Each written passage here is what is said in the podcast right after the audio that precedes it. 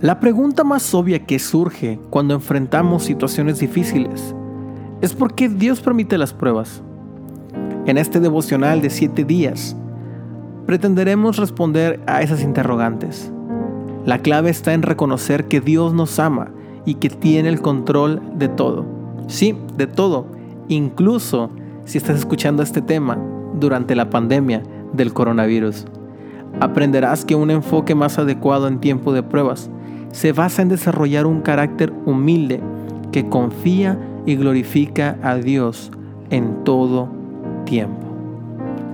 Comenzamos. Así de sencillo, no existe un plan B. Dentro de la coyuntura mundial del coronavirus, queremos concentrarnos en esta pregunta más obvia, la que todos solemos preguntarnos alguna vez. ¿Por qué Dios permite las pruebas? ¿Por qué Dios permite que las cosas malas le sucedan a los que nosotros consideramos personas buenas? El punto de partida es que muchos creyentes creemos tener un acuerdo especial con Dios. Esperamos tener una vida perfecta, color de rosa. Sin embargo, olvidamos que la Biblia enseña que en el mundo también tendremos aflicciones. Pablo fue un ejemplo de lo que un creyente puede esperar en la vida ya que fue azotado múltiples veces, apedreado una vez, tres veces naufragó, cinco veces estuvo en prisión y por último murió decapitado. Hoy en cambio, muchos se esfuerzan en excusar a Dios de todas las cosas que llamamos malas. Más bien, la Biblia nos enseña un Dios en movimiento, siempre activo, que no tiene un plan B, que está en completo control de todo lo que ocurre a nuestro alrededor. La Biblia también enseña que todas las cosas malas pueden ser llamadas muchas veces pruebas. Es difícil para el ser humano comprender cómo una persona justa que dedique su vida al Evangelio y a Dios tenga que sufrir como Pablo y como Job tuvieron que sufrir. Esto nos enseña que la vida realmente resulta ser más compleja de lo que parece y a veces parece no tener sentido. Sin embargo, debemos confiar en que únicamente Dios tiene el panorama completo de lo que ocurre en realidad y nadie es tan sabio como Él. Recuerda, debes conocer que fue Dios el que permitió que el COVID llegara no puedes pretender dejar fuera del alcance de Dios a las pruebas, ya sea que te resulten cómodas o no. Todo lo que pasa forma parte del plan de Dios para darnos un futuro y una esperanza eterna. Recuerda, no hay plan B. El apóstol Pablo en 2 Corintios 11 dice, otra vez digo, que nadie me tenga por loco, o de otra manera recibidme como a loco, para que yo también me gloríe un poquito. Lo que hablo, no lo hablo según el Señor, sino como en locura, con esta confianza de gloriarme, puesto que muchos se glorían según la carne. También yo me gloriaré, porque de buena gana toleráis a los necios, siendo vosotros cuerdos. Pues toleráis si alguno os esclaviza, si alguno os devora, si alguno toma lo vuestro, si alguno se enaltece, si alguno os da bofetadas. Para vergüenza mía lo digo, para eso fuimos demasiado débiles. Pero en lo que otro tenga osadía, hablo con locura. También yo tengo osadía. ¿Son hebreos? Yo también. ¿Son israelitas? Yo también. ¿Son descendientes de Abraham? También yo. Son ministros de Cristo como si estuviera loco lo hablo. Yo más, en trabajo más abundante, en azotes sin número, en cárceles más, en peligros de muerte muchas veces. De los judíos cinco veces he recibido cuarenta azotes menos uno. Tres veces he sido azotado con varas, una vez apedreado. Tres veces he padecido naufragio.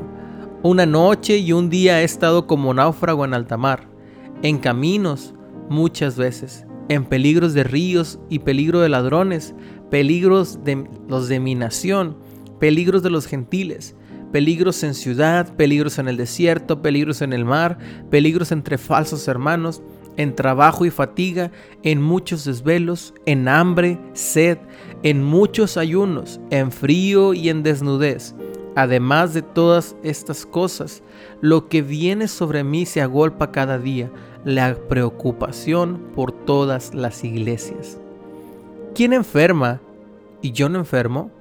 ¿A quién se le hace tropezar y yo no me indigno? Si es necesario gloriarse, me gloriaré en lo que es mi debilidad. El Dios y Padre de nuestro Señor Jesucristo, quien es bendito por los siglos, sabe que no miento. En Damasco, el gobernador de la provincia, el rey Aretas, guardaba la ciudad de los damasenos para prenderme, y fui descolgado del muro en un canasto por una ventana y escapé de sus manos. Quizá pensaríamos que Pablo era de los profetas o apóstoles favoritos de Dios por todo el gran trabajo que estaba haciendo. Sin embargo, le tocó vivir experiencias tremendas y dudo mucho que nos gustaría haber estado en un viaje con Pablo, porque por el resto del mundo no era bien recibido. Eclesiastés 8 nos dice, todo esto he visto y he puesto mi corazón en todo lo que debajo del sol se hace hay tiempo en el que el hombre se enseñorea del hombre para mal suyo.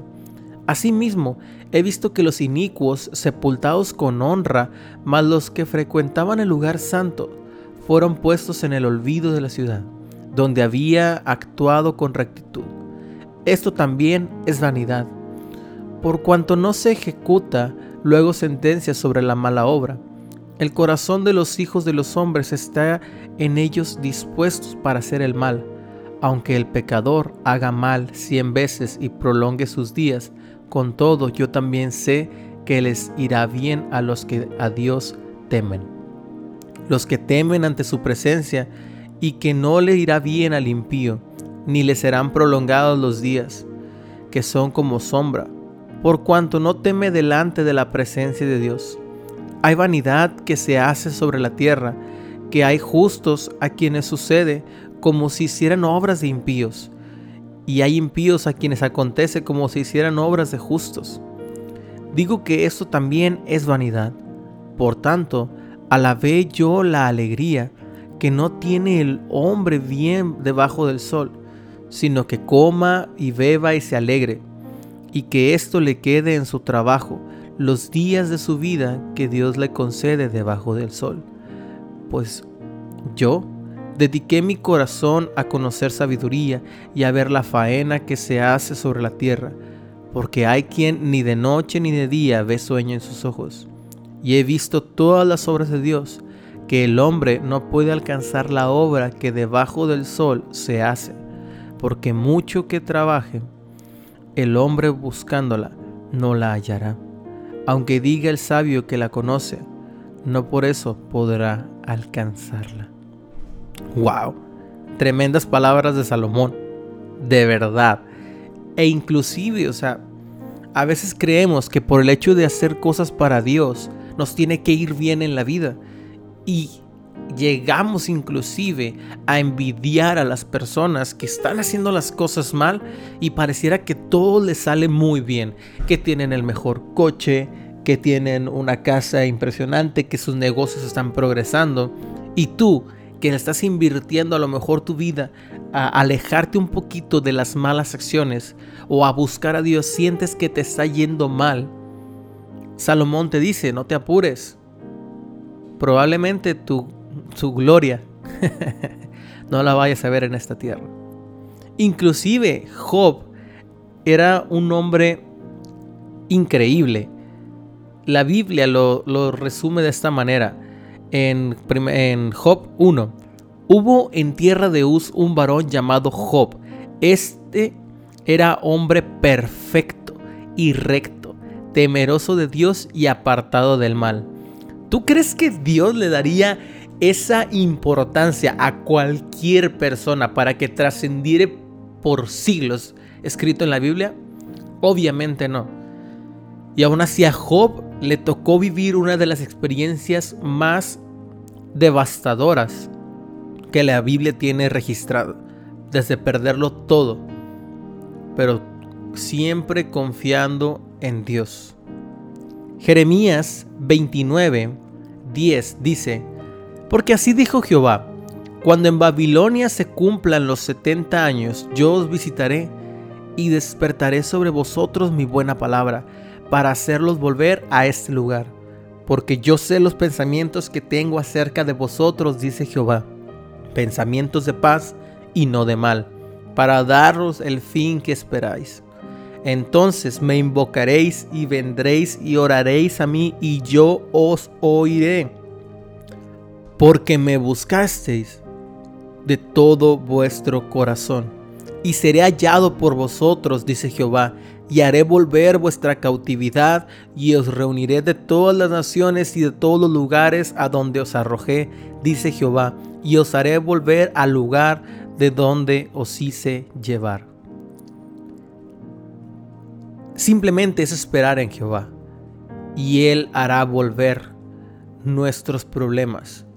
Pero me encanta mucho porque en Jeremías lo detalla, me invocaréis y vendréis y oraréis. En pocas palabras sería, me vas a buscar de todo corazón, sin importar qué circunstancia estés pasando, sin importarte quién esté cerca de ti, sin que te esté deteniendo nada. Me vas a buscar y me vas a añorar, vas a buscarme desmedidamente y orarás y estarás en tu habitación encerrado buscando mi presencia y entonces yo te escucharé.